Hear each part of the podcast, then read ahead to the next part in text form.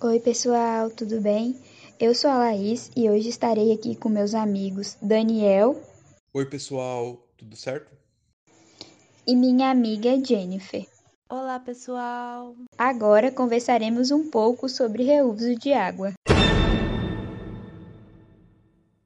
Hoje nós falaremos sobre um artigo que foi publicado no 30 Congresso Brasileiro de Engenharia Sanitária e Ambiental, no ano de 2019.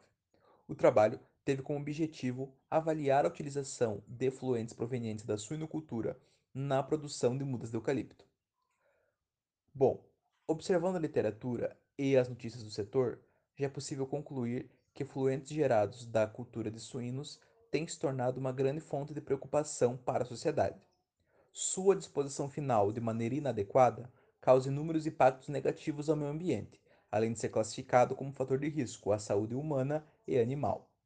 E assim como o Daniel falou, diante do grande volume de efluentes gerados na suinocultura e dos impactos negativos que os mesmos podem causar, o aproveitamento de efluentes surge como uma alternativa para o controle da poluição das águas, sendo elas superficiais e subterrâneas. O uso de efluentes na agricultura, por exemplo, trazem vantagens como a disponibilização de água e fertilizantes para as culturas, assim como auxiliam na ciclagem dos nutrientes e aumentam a produção agrícola, reduzindo assim os custos de produção e melhorando as características físicas, químicas e microbiológicas do solo. Foram realizados cinco experimentos. O primeiro, a irrigação e adubação mineral, foi feita com doses recomendadas para o plantio de pimentão. Já nos outros, foram feita a fertirrigação com a água residuária da suinocultura, fornecendo diferentes doses de nitrogênio, mas todas recomendadas para a cultura de eucalipto. No segundo e no terceiro experimento, foi fornecido 100% da dose de nitrogênio recomendada, uma com e outra sem adubação mineral. Já no quarto e no quinto, foi realizado com 200% da dose de nitrogênio recomendada, um com e o outro sem adubação mineral. Os cinco experimentos foram repetidos cinco vezes. O setor de suinocultura da IF Goiano foi quem disponibilizou o efluente após a passagem pelas grades e pela esterqueira. E para analisar o desenvolvimento das mudas, foram determinadas a altura e o diâmetro do caule das mudas de eucalipto.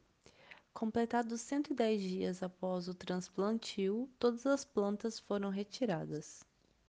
Ao utilizar água residuária de suinocultura, é possível que haja menos perda de nutrientes por percolação e volatização, se comparado com a adubação química. Então, quanto maior a dose da água residuária, maior será a quantidade de nutrientes disponível à planta, o que pode favorecer o seu crescimento.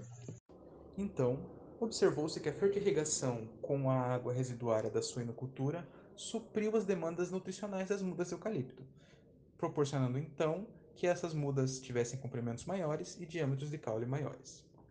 Diante disso, a fertirrigação com água residuária de suinocultura, fornecendo 200% da dose de nitrogênio recomendada para a cultura do eucalipto, sem a complementação de adubação, passa a ser uma recomendação técnica e ambientalmente mais adequada.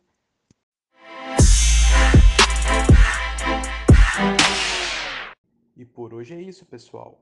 Obrigado pela atenção. Tchau, tchau.